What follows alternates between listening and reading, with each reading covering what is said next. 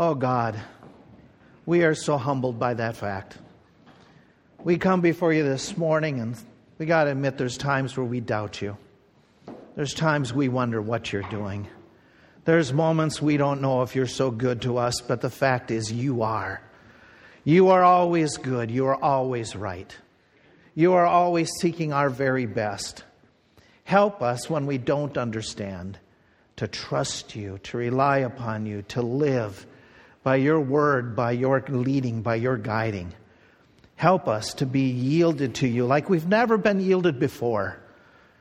Help us to walk close to you and to understand and to reflect and to be drawn closer to you. Thank you for being good to us. Thank you for giving us forgiveness. Thank you for giving us your word. Thank you for giving us your spirit. Thank you for giving us family. Thank you for giving us church. Thank you for giving us health. Thank you for giving us minds. Some of us don't use them the way we ought, but thank you for them anyway. Thank you for the little things that we take for granted. We take for granted our running water, our heat.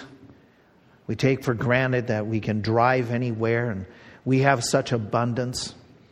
We take for granted our kids can go to school, that we can read, that we have writing around us. We take for granted our electricity.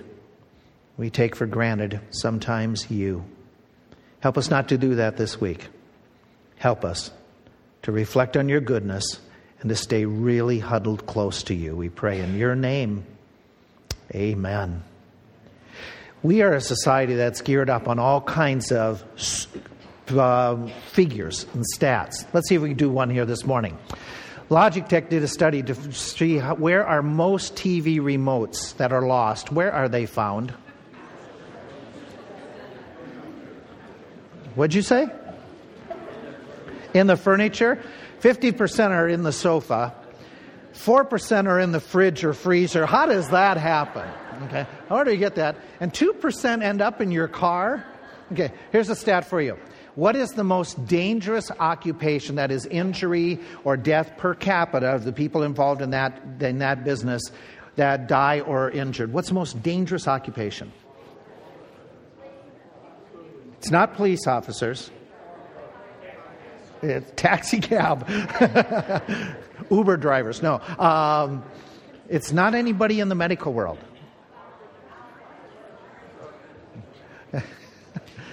it's professional fishermen. Okay. Yeah, professional. And what did you say you're doing this afternoon after church? You're going fishing? Yeah, yeah. Okay. Births of babies in the United States. Some stats. Here we go. What time of the day are more babies born, night or daytime hours? I knew the ladies would definitely say it was night. Greater number is daytime, 8 a.m. to noon. Okay? What day of the week is the most popular day that babies are born in America? Oh, man, you guys are good. Tuesday's number one, and number two is, is Monday. Okay? Rough weekends. How long does it take people to eat in America? Here's here, let me let me do this. Are Americans the fastest eaters in the world? No.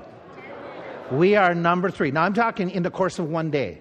In the course of one day. How much time does the average American spend in the course of a day eating? Ten minutes is not right. We're not that fast. Okay. Average in time in America per day is an hour and 14 minutes. Okay. Now, some of you, you got that beat. I'm not saying which way, but you got a beat, okay? Here we go. What countries in the world are the slowest, take the most time to eat? What did you say, Pastor Kim? They are not number one, okay? Number one is Turkey. Number two, it's the French. Okay, here's a stat for you that's not a pleasant one, okay? Persecution in the world today is it going on? Oh my, here's your stats. Since the death of Christ 2,000 years ago, 43 million Christians have become martyrs, estimated. Estimated. Over 50% of these were in the last century alone. More than 200 million Christians face persecution every day here in the world, 60% of whom are children. Every day, over 300 people are killed for their faith in Jesus Christ Are we blessed? Living in our freedoms. In fact, during our missions conference, if the coronavirus doesn't intercept some of our missionaries, we have some who are dealing with these very things in their ministries. Three of our different guests that are coming have or are in areas where there's such persecution. And not everybody will jump on the wagon and say, I am ready to go. In fact, even in Jesus' ministry, there was hesitancy to, to submit to persecution. Matthew chapter 16. Matthew chapter 16. What we're doing this morning is we're continuing in a series on God forbids, and the passage I'm using, using in Matthew 16 is a God forbid not spoken by Jesus or from the mouth of God or under the inspiration of Scripture, but is spoken by one of the apostles who is resisting the idea of suffering and persecution. Let me set the scene. In this text, in Matthew 16, if you just get the whole flavor of where we're going, it'll make much more sense. We're beginning or in that part of the second half of Jesus' three and a half year ministry. During that period of time, Jesus took the disciples up into the northern far regions of where the Jews lived and even went farther north into an area that was um, dominated by the Gentiles. The area that he's going to go to is in, where we pick up is in Caesarea Philippi, is the town. And up in that northern region that you can see in the map in the far top right, it says Syria. This is part of that region that is mostly Gentiles, mostly, mostly Greeks, sometimes you'll read in the New Testament. Lots of idolatry, not many Jews up there. And so Jesus wasn't going to the synagogues. He wasn't doing a lot of public preaching, but it was during this time that he pulls the disciples away and says, I need to talk to you. I need to have moments with you to train, to talk, to prepare you, because after this, he is going to start his several weeks, a month to weeks down that he's traveling to Jerusalem where he's going to die. And so this is his final getaway retreat with his disciples before he heads to Jerusalem where he's going to determine that had, he is going to have to be crucified. And so, up in this region where he's speaking to the disciples, there's a lot of paganism. One of the major temples in the Caesarea Philippi was one that was to the god Pan, which was a lot of debauchery and drunkenness, things of that sort.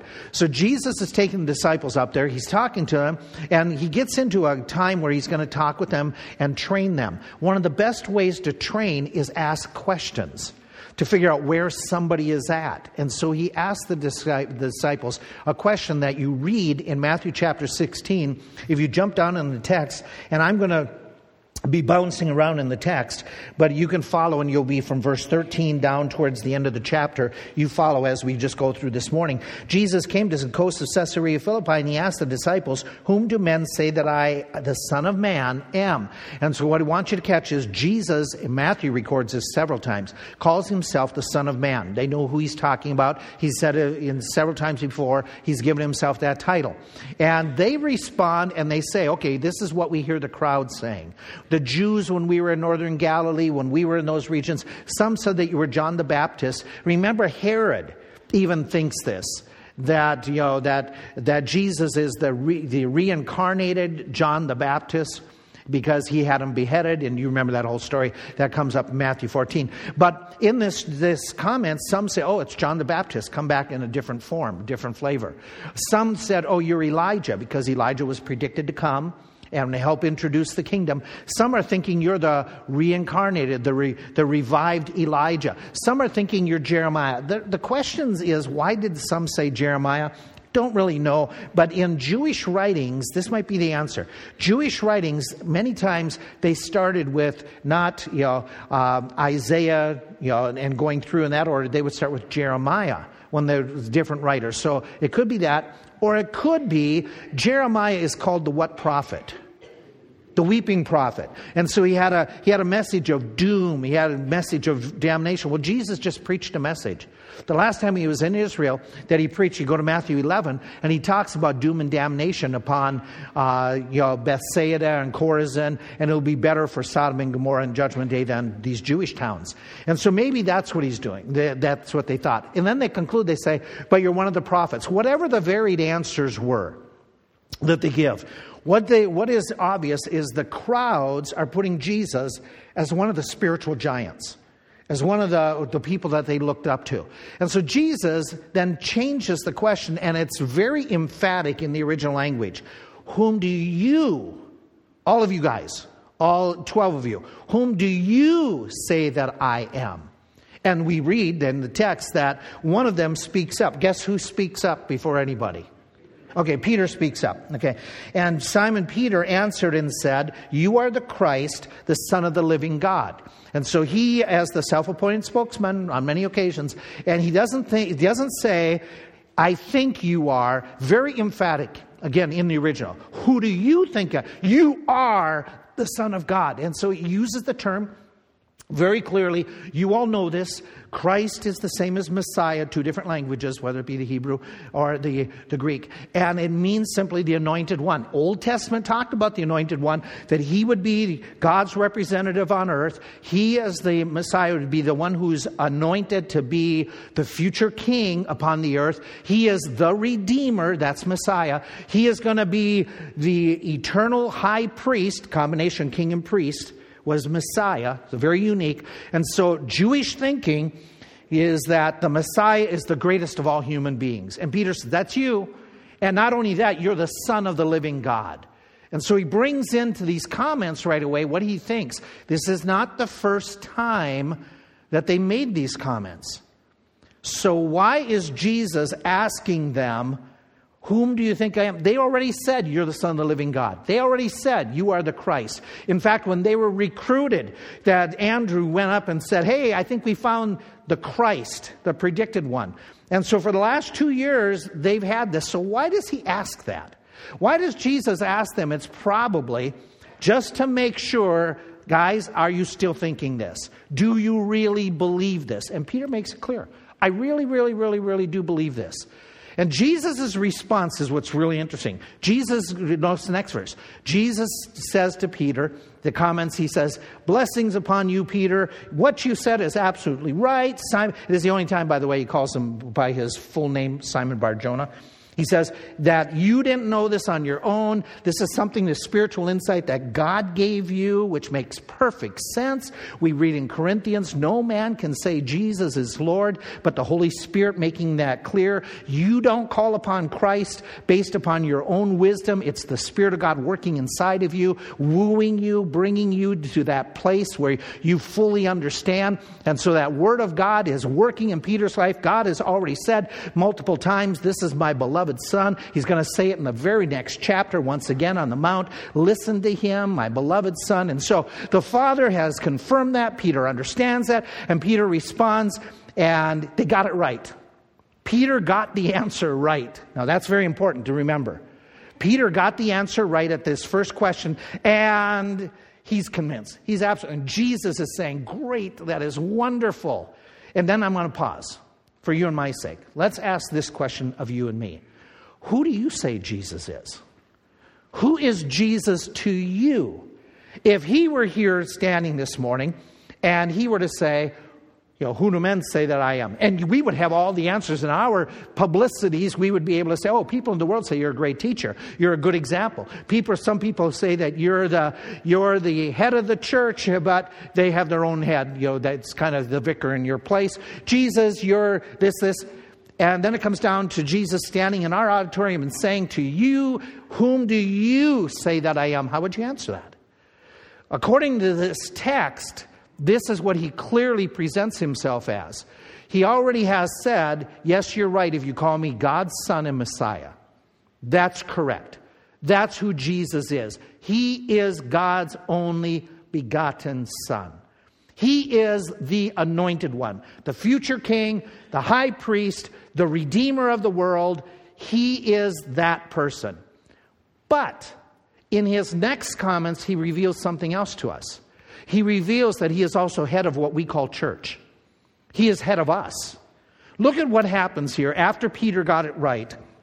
Jesus says in verse 18, He says, that you are Peter, and upon this rock I will build my church, and the gates of hell shall not prevail against it. Now, this is a very common, popular verse, and some churches have totally different explanations from this verse. Where I grew up, the idea was taught in the, in the Catholic background that I have that Peter, in this verse, became the very first pope.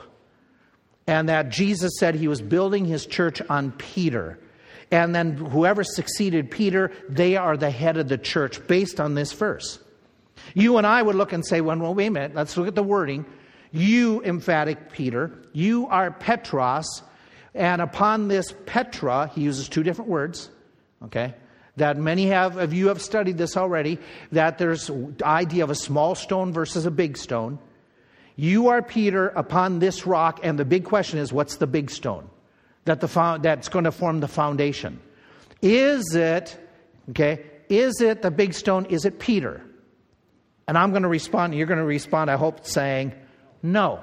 Is it his confession that Jesus Christ is the Son of the living God and the Messiah? Could be that. That's, that's a bigger picture than one man. Could it be the teachings of Jesus? Do you remember the Sermon on the Mount, how he ends up on the Sermon on the Mount? The wise man builds his house upon the rock, and he makes the comments that the rock is my teachings, my words, what I have just said. Is that what he's talking about, or is it the person of Jesus Christ? That he says, You are Peter, but upon me I'm going to build my church. Now, me, this is, this is where I'm coming down. I'm coming down that it's Jesus Christ. The reason I base that is for other foundation can no man lay than that which is laid, Jesus Christ. Acts 4, be it known unto you all. Now, this is Peter preaching to the Jews. This is Peter speaking, you know, months later. And to all the people of Israel, that by the name of Jesus Christ of Nazareth, whom you crucified, whom God raised from the dead, even by him does this man stand here, excuse my spelling, before you whole. This is the stone which was rejected by the builders, which has become the head of the corner. Neither is there salvation in any other, for there's none other name given under heaven. So is Jesus the rock, the stone upon which all of our salvation resides? Yes. Okay. So I think what he's saying is, I'm going to build my church. I'm going to gather all the born again people into this, uh, this assembly. But I go back to the idea of church and understand that he makes it emphatic I will build my church. And that makes perfect sense the way you'd say it, because the word he uses there was a lot of those ecclesias out there at the time.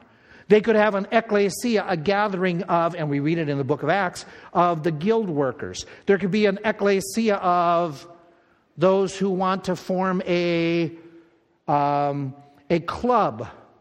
And they wanted to have a club that could be for a weight loss program. A gathering of people, all it means, a gathering of people who get together for a common purpose. That's that idea of ecclesia. And it was used. You could have an ecclesia, a group of widows getting together. You could have an ecclesia of golfers getting together.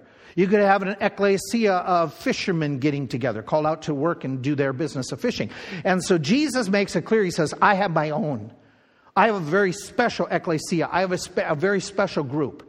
And he says, It's my group, it's my church, and so I own it. It belongs to me, and it's a very powerful one. Peter, the one that I'm going to gather, and by this is the first comment that he makes of church in the New Testament. First time he refers to it. He says, It's going to be when I gather that group together, that's my group. And when I get them together, they're going to be very powerful. The gates of hell shall. Okay, the wording literally says the gates of hell will never overpower it. It's the literal sense. They cannot. And the question is, what did that mean? The gates of hell will never overpower it. Is it the idea? And there's lots of debates and conversations that go on that say, okay, did he mean, you know, whatever comes out of hell, out of the gates of hell, such as demonic attacks and things of that sort? Did he mean that, you know, out of out of the place of the dead? That's literally the word here, by the way, Hades. It's the place where the dead are. So is it the forces of hell? Demonic forces won't overcome. Well, we know that's a truism, that Jesus Christ has rendered Satan powerless. We read that later in the New Testament words, that he has defeated him.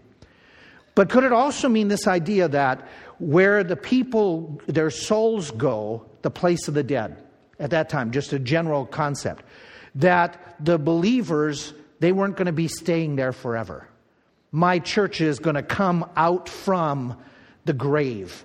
They're going to come out from the realm of the dead, and they're going to be resurrected one day. And they're going to have life with me forever and ever. Is that a biblical concept?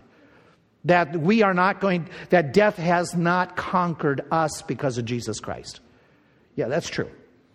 So, whatever his, his exact meaning could be, either one of those, could be both of them, the concepts are biblical. That the church is extremely powerful. And for all the power of the church, Jesus is even more powerful because he's in charge. He gives the power to the church. So we know from what he said so far that Jesus is, in this text, Jesus is the Son of, uh, Son of God. He's Messiah. He's the head of us, our, our local, our one church. He is in charge. He, this belongs to him. This is not my church because I happen to be in a position of pastor. This is Christ's church. This is not some rich person here, if we have one. This is not some rich person's church. This belongs to Jesus. So when we come to worship, we have to recognize we're worshiping our owner, our master. He's in charge. He tells us what to do. We follow his words to the best of our ability. Do we struggle at times? Absolutely. Are we totally perfect in how we do things? Absolutely not but this belongs to him. And we all say, it's your church. It's yours. But he goes on. Excuse me, he goes on. Okay. And he tells us something else about himself. Look at what happens as he reveals a little bit more. As he talks a little bit more, he says to the disciples, verse 21, as they're leaving, from that time forth began Jesus to show his disciples how that he, what's your next word?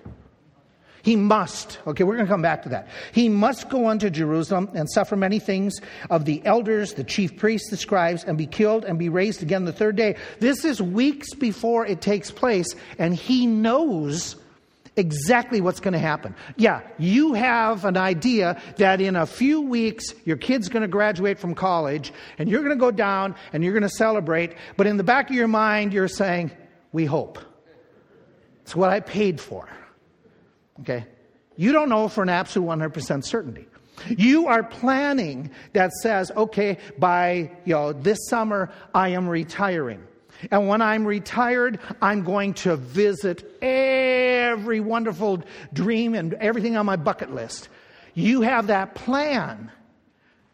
You don't know if you'll be able to do it. You and I have plans. Well, not me, but you have plans to go to work tomorrow. Okay? Right? God bless you. Okay. You have plans. I only work one day of the week, so this is it. Okay. So you have plans tomorrow to go to school, to go to work. But do you know definitely if that's going to happen? You might get the flu. Oh, God forbid. Okay. We might get a snowstorm.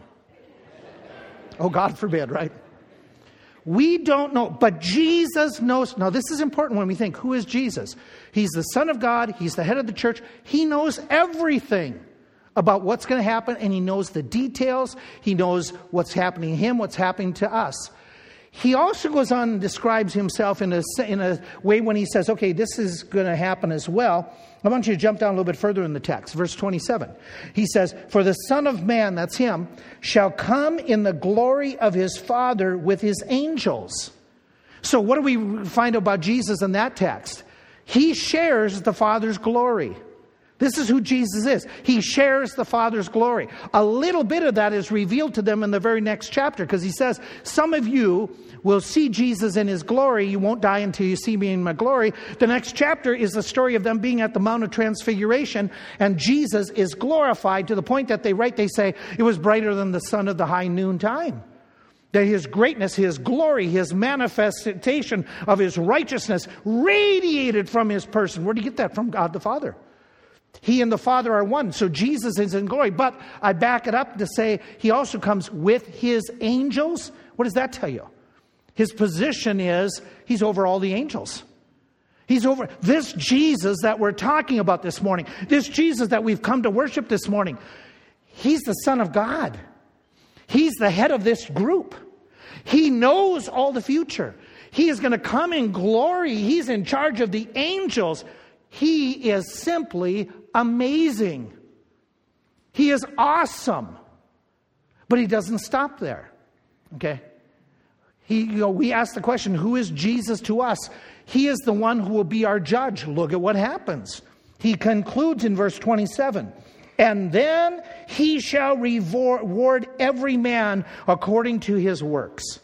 We're going to answer to Jesus Christ. He's the one that one day you and I are going to stand before and we have to give an account. I will have to give an account how I did with the Word of God.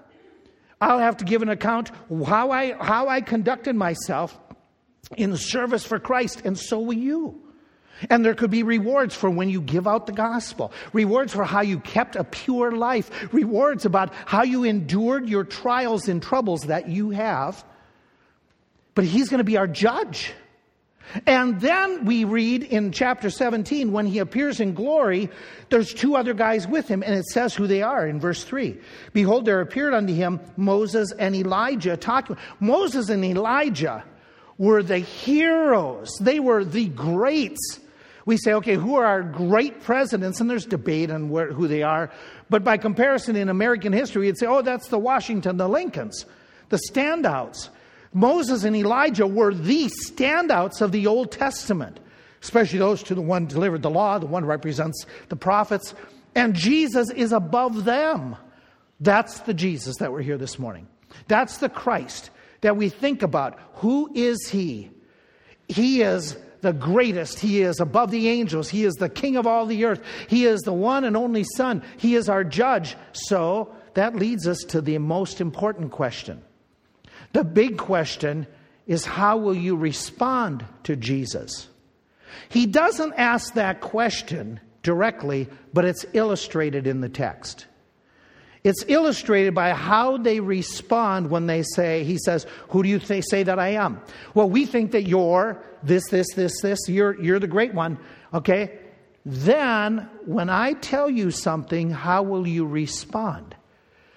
I can show you how you shouldn't respond, and then from the text, I can show you what Jesus says. Here's the way you should respond to me. The what you shouldn't do. The what you shouldn't do is you don't want to do what in this story Peter does. In this text, when Peter heard Jesus speak, after Peter was commended for his conversation, Peter hears Jesus say, I must go to Jerusalem.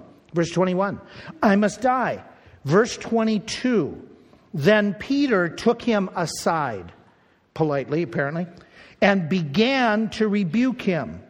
And it's very strong words, by the way, very strong for rebuke. He began to rebuke him, saying, God forbid, God forbid, Lord, this shall not be unto you. A double negative, a double God forbid, and this cannot happen. Just very adamant, very strong. And in the middle of the two phrases, God forbid, this shall never happen, he calls Jesus Lord. Isn't that ironic? Here he is. You are the ruler. You're the head. You're the one who, who leads the church. Da, da, da, da, but I'm not going to listen to you. I'm not going to do what you tell me. I'm not going to go along with what you say. And so, what's, what's really, really, really interesting is if, the, if we were living in Bible days and uh, you were a disciple to another person, they had laws that said if you publicly rebuked your teacher, you questioned them in public, you challenged your teacher, uh, something of what he said, not, not learning, but you rebuked your leader. There were, in the Jewish culture, there were penalties for public disrespect or disobedience to your master. The penalties could go as far as a death sentence. So what Jesus what Peter does to Jesus, whoa. It was a crime. It was it was totally and it's recorded this way. It was totally beyond expectation that Peter would do such a thing. And then, it, not only because it wasn't, it was culturally so wrong, so wrong for him to do that. But think about Peter at this moment. Peter, when you, de- he's the spokesman of the 12. Peter is the one who just made the great confession. Peter is the one who has just been given authority as a church leader. I didn't show you yet. But jump in the previous verse paragraph. It says in verse 19, um, you know, you are Peter, and upon this rock I will build my church. The gates of hell, you know, won't prevail, and I will give unto you. Okay, now we're back to that concept of he's talking one on one to Peter, Peter and the disciples. I will give unto you, here it's singular, the keys of the kingdom of heaven.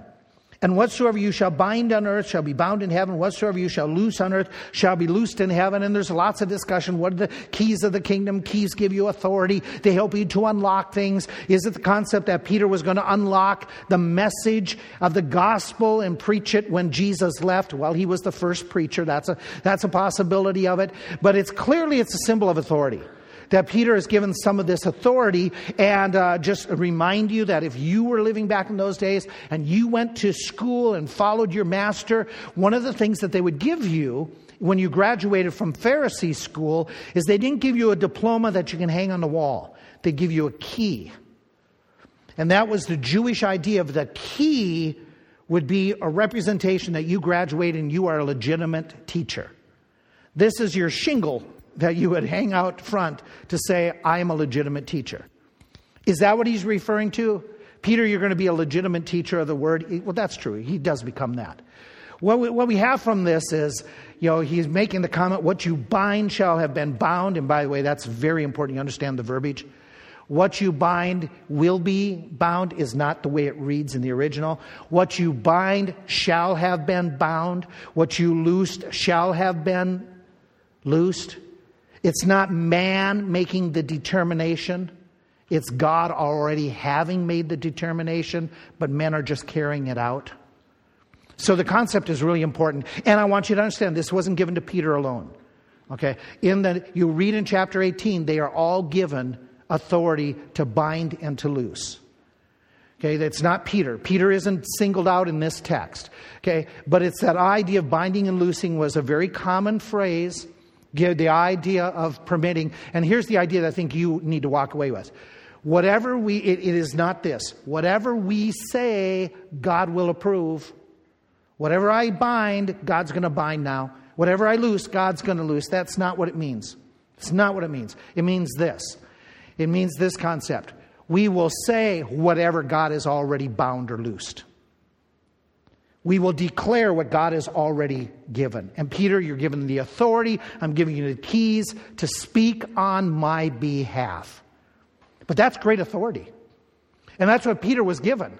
And so Peter has the authority to speak God's truth. And so when all of a sudden he's given this authority, he rebukes Jesus.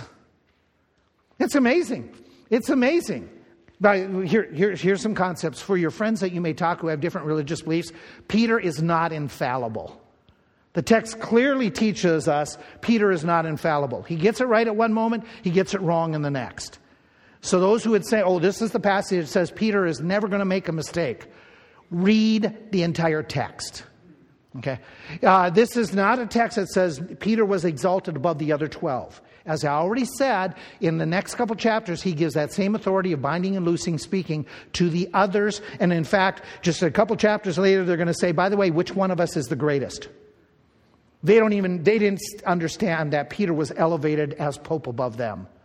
So that's all wrong. But what this does passage does tell us is that Peter made a huge mistake talking to Jesus Christ. And my question is, why did he do it? Did he do it because he had just been given authority. And now that he was given authority, now, well, Jesus, now that I can speak on your behalf, then maybe I can pull you aside and tell you what I think. Because now I'm an authority. I'm getting pretty equal with you. You know, I may be your assistant, but I'm this assistant. Does that ever happen that people get power and position and then they tell God what to do? So you look at it and say, did Peter do this out of love? Instead, let's take away he didn't have a big head. Was he motivated to say, Jesus, you are not going to die because I love you so much, I will not let that happen to you? Is that a possibility? Sure. And by the way, when he's in the garden and he could do something about it, what does he do? Yeah, he pulls out his dagger, he misses the guy, cuts off his ear with a switchblade about this long. He's going to take on 600 soldiers. Okay. Peter was zealous. There's no doubt about it. whether he did things right, you cannot say he did not love Jesus. He did, right? He put his life on the line. He was an idiot, yeah, the way he carried it out, but he was a zealous idiot. Okay. Did he do this out of fear? Did they already know that the Pharisees were going to try to get rid of Jesus? That's become common knowledge. Read the, read the whole the synoptics. Could there be desperation? Remember later on when they say, uh, Jesus says, Lazarus is dead, and they say, if we go to Jerusalem, near Jerusalem, we will all die. So, do the disciples ever think about their own self preservation? Okay. Could he do this because he had confusion about the Messiah? The Messiah can't die. So, did he do this because life was good and we are not upsetting the apple cart? This is, I'm, I'm having one. In fact, when they go up on the mountain just a few verses later, and he sees the wonder, he says, Jesus, I want to build three tabernacles for us to stay up here forever. I'm on a mountaintop and I don't want anything to take me down. So, Jesus, what you're suggesting is going to upset my life, our life. I don't know why. Could it be that he didn't want to go through pain? He didn't want anybody else to go through pain? Was he that much of a kind hearted person like you that said, I wish I could take away somebody's pain? I don't know. I don't know what his motives were. I don't know what, you know, exactly what the reason, but this much I do know that God forbid we act like him that we do one of these, that we say, because we've been given some authority, we are now going to tell God what to do or what He can't do. We are now given the authority over our home. And so, since I'm the head of the house, that gives me the right and the rule and the privilege of sitting on the sofa, put up in my feet up, holding the power of authority of the remote. And Deb you wait on me all the time that I have a whim or a wish. And in our house, when we go behind those doors, it's all about me because I'm the head. Yeah. that would be deadly. Okay. Dumb and purely unbiblical to let that authority go to my head. Could it be that somebody gets leadership at work, and once they got that position, they say, Now I can ease off in my work? I don't have to be as diligent. I can take advantage of my position and take things. That would be wrong. Could it be you say to God, Okay, I'm the leader of the peers, I'm in charge, and God, you tell us that we're to prove all things that are acceptable, what we do as a group of teens, but I'm the leader and I'm going to make sure that we all have fun no matter if it goes against your word or not.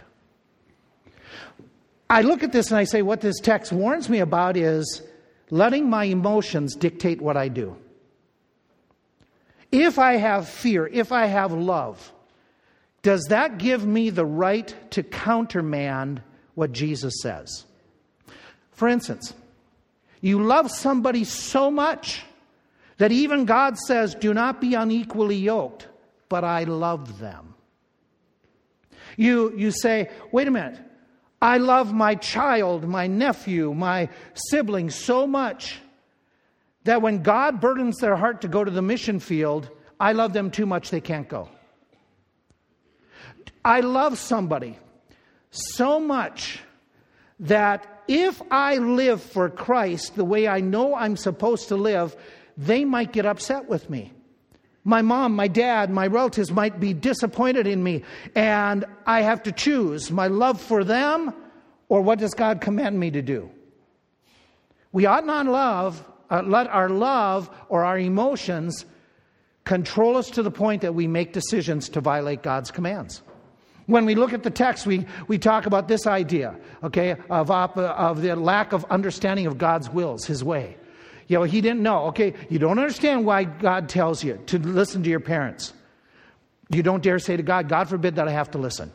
You don't understand how it works financially, that if you give on a regular basis, systematically, to the ministries, that God is going to take care. So you don't say, Well, God, I don't understand, so I'm not going to follow your word. You don't, you don't understand how this child discipline will work. You, you don't understand that because if you do it God's way, it seems like all you're doing is correcting the child. And I, I don't understand it, but you don't dare say to God, therefore, because I don't understand the final results, I'm not going to do it. We, ought not, we, we can't go there. We can't go there. We can't say, God, I like the way my life is. I don't want any suffering. I don't want any difficulties. So therefore, God, God forbid that you would give me a trial. God forbid that you would allow any suffering in my God forbid that I would say it's okay to take my health. God forbid that you would even suggest I could get cancer. Or we say, God, I, you know, my life is so good and everything is so great, I want no trials, and as soon as a trial comes, I'm going to run. Some of you, your status quo is so good, so comfortable. God forbid that you would change your schedule to go and visit the widows and those in need. Well, Peter made this mistake. He hears the word of God, and the irony is that is as he is resisting what God is saying, he's putting himself in eternal damnation. If Jesus listens to Peter, what's going to happen to Peter? He'll have no Savior. Jesus had to go to Jerusalem. He must needs go to Jerusalem to die for our sins. And by resisting, who was the one that Peter was hurting? Peter. Us. So the irony of this whole story is amazing. And I want you to just catch this before I wind this thing down. Any form of rejection of God's words and direction from God Almighty is really, really serious. He says, Get behind me, Satan. Oh, did Peter all of a sudden sprout two horns? Did Peter all of a sudden change into this red creature with bat like wings? No, what Peter did is he suggested the same thing that Satan suggested in the temptation do God's work in a more comfortable way. I'll give you the kingdoms of the earth if you just bow down to me, Satan said to Jesus. And so they were diverting Jesus from the, the will of God. And Jesus responds and says, You're a trap. You're a trap for me. You don't delight in the things of God. Wow. Wow. To resist the teachings of Jesus is to ally with Jesus' greatest enemy. That's a scary thought. How dare us go there? Especially we're, we're beyond Peter. You are. You know more than Peter. You have, you have experienced more Christianity in most of your lifetimes than Peter lived by years of experience. You have a greater concept of the church than what Peter did at that moment. And you, you sit here with a far greater knowledge. You sit here with the Holy Spirit in you that Peter didn't have at that moment. You've got more Bible than Peter had at that moment. You have so much more going for you spiritually, how could any of us say, God forbid, Jesus, you tell me what to do when it comes to leading my family? God forbid, Jesus, that, that I'm going to follow you when you say about what I do with my finances. God forbid that I have to forgive that person that offended me. God forbid that it has to work this way that I need to come and worship in a local church. I'd rather do it up in the woods in a tree. You know, God forbid that I would be baptized like your word says. God forbid that I would that I would all of a sudden lead in my family like the father is supposed to lead spiritually. God forbid. My emotions, my status quo, you're asking me to change too much. God forbid that I would start sharing the word of God with people that I, that I have at coworkers. They might get mad at me. Do not ally yourself unintentionally do not ally yourself or align yourself with Satan's thoughts. Beware. Be careful. How you're you going to respond? Here's what you should do. And I'm going to abbreviate what I have. You need to act like a disciple. You need to act like a true disciple acts. He says, literally, when it says, get, get behind me, this is the wording get away behind me. I want you to, and maybe, maybe I'm wrong in this. I don't think he's saying, out of my sight, I don't want to talk to you, get away.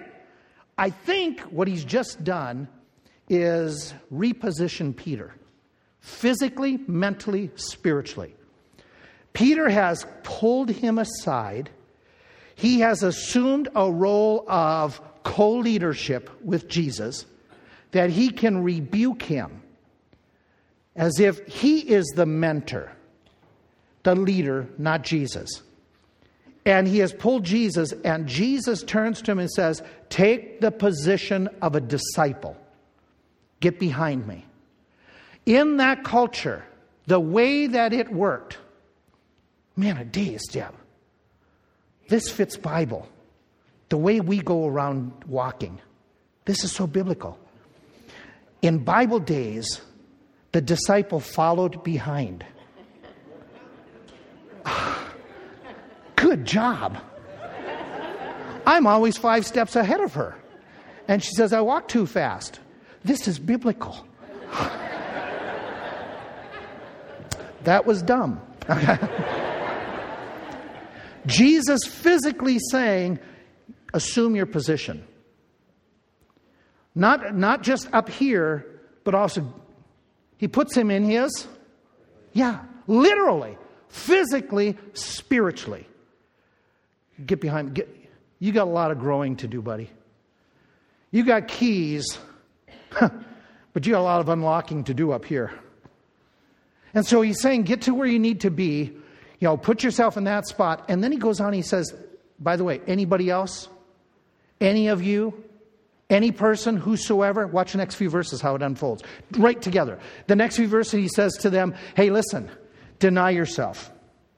If any man will come after me, by what again, understanding culture, what does that mean? You're following behind Jesus.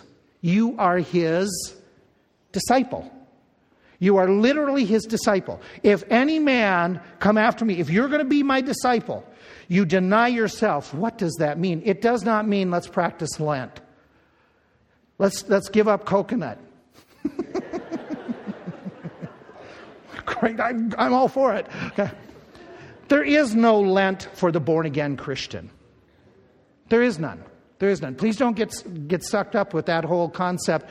That is, that is liturgical church stuff that has nothing to do, no basis in Scripture. This isn't a Lent concept. The idea is what you do is you stop thinking about me. What about my comfort? What about my schedule? What about my pleasures? What about keeping everything, you know, I do any of you love change? I want my world turned upside down this week. I, I want the car to break down, please. We haven't had to fix it for months. None of us would do that. And when it happens this week, because I said it, when it happens this week, you're going to send me a note and say, You cursed me. Okay. But this is what the text is saying is, Lord, it's not about everything the way I want it. I want my whatever. You know, I want, I want the church to be making it comfortable for me. I want other people to be serving me. And Jesus is saying, no, no. First thing you have to do if you're going to be a disciple is get a mindset in your, in your head. Deny yourself. It doesn't mean now, let's not eat for two weeks. It doesn't mean that we are supposed to now go home and beat our bodies. It just means stop thinking so much about you what you want. It's the idea of you saying, I'm going to pick up my cross. Please don't, don't diminish the words of Jesus by saying, Oh, the cross I have to bear is going bald. that is not what this text is about. This text is about you making a choice about things you do control. This is a text about saying, I'm going to pick up the cross. Obviously, obviously, there's a concept of personal sacrifice here. Obviously. Obviously. That Jesus was willing to suffer, we should do the same, following him. But can I suggest something even more profound and greater? The cross was God's will for Jesus. Would you grant that? That was the will of God for Jesus. That the Father sent him to die. You know, that he came to die for the sins of Israel. Behold the Lamb of God, which takes away the sins of the world. So the cross was God's will. So is it not just sacrifice for Christ and for us, but can a picture for you and my, me taking up the cross, doing what God has told us we need to do? You deny yourself and you sacrificially do what God has told you to do. Serve others, not yourself. Love God with all your heart and love your neighbor as yourself. Taking up your cross, Luke adds daily. Daily saying, it's not about me, it's about doing what God has assigned me to do. And something that may be hard. What has God given you that is hard? Parenting? I would say, when our kids are growing, I would have said, Amen. Parenting can be difficult. Is it a blessing? Oh, absolutely. Were all the years fun and delightful? All ages. Yeah, now, yeah, in the good old days they were. We have said this multiple. We have said this multiple times that all of the phases. Have you? Did you fall asleep on me?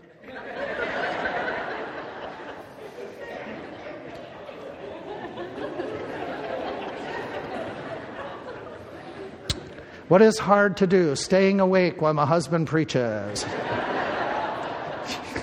she was wide awake. She was with it. That has only happened a few times. Right? Right? Yeah, yeah. Is it hard? What I, I, was, where I was going with this before I got myself in trouble was uh, all phases. We've enjoyed all phases of the kids, but were they difficult at moments? The answer is yes. Okay, doing the hard thing of training the kids. I would rather have not. I'd rather have her do it. Is it hard to be a faithful employee? To do your very best? Is it hard to confront other believers who are going astray? Is it hard to witness? Is it hard to count it all joy? Well, some of your faces say absolutely, positively. Okay. Is it hard to forgive those who have offended you? Is it hard to be the husband, the wife you're supposed to be. Those are hard tasks. It's hard at times to be patient and loving. It's hard to be listening to your parents. That one should get a rousing amen. Is it hard at moments to be separate from the world? Absolutely. Is it hard to resist temptations? Absolutely. Is it hard to serve other people? Absolutely. Positively. All those things are hard. But that's your cross. Your cross is to sacrifice, denying yourself, sacrifice to serve to others while you keep on following Jesus. He makes it clear. He says, when it talks about serving and following the Lord, he makes this I did not come to be ministered unto, but I came to, to serve to minister. It's all about you and me focusing then on what the investments of what really counts and there's a whole conversation there there's a whole conversation in the message about the next couple phrases about looking for what's down the road but let me wrap up here so this is a moment you can close everything and not distract everybody jesus christ is warning us in this text by encountering turn off the screen please by encountering what jesus what, what this story unfolds he's giving us a living illustration of what not to do. He is Master, Lord, Sovereign. He is our director, our knower of everything. He is our judge in the future. Therefore, what do we do with him? We listen to him, we follow him, we take his lead as our lead. We don't respond to him and saying, Nope, nope, I don't like what you're telling me, therefore it won't happen. we become obedient to Jesus to the best, to the fullest of our abilities on a daily basis.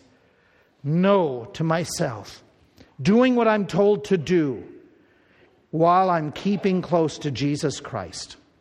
Is that your life? Does that depict you right now, this week? Is this the way you are living your life? Can you honestly sit here this morning and saying, before this Jesus, who I'm considering to be my Lord, my Master, my God, my Judge, I can honestly say, I have no God forbids between me and Him. I am yielded. I am obedient. Can you say that?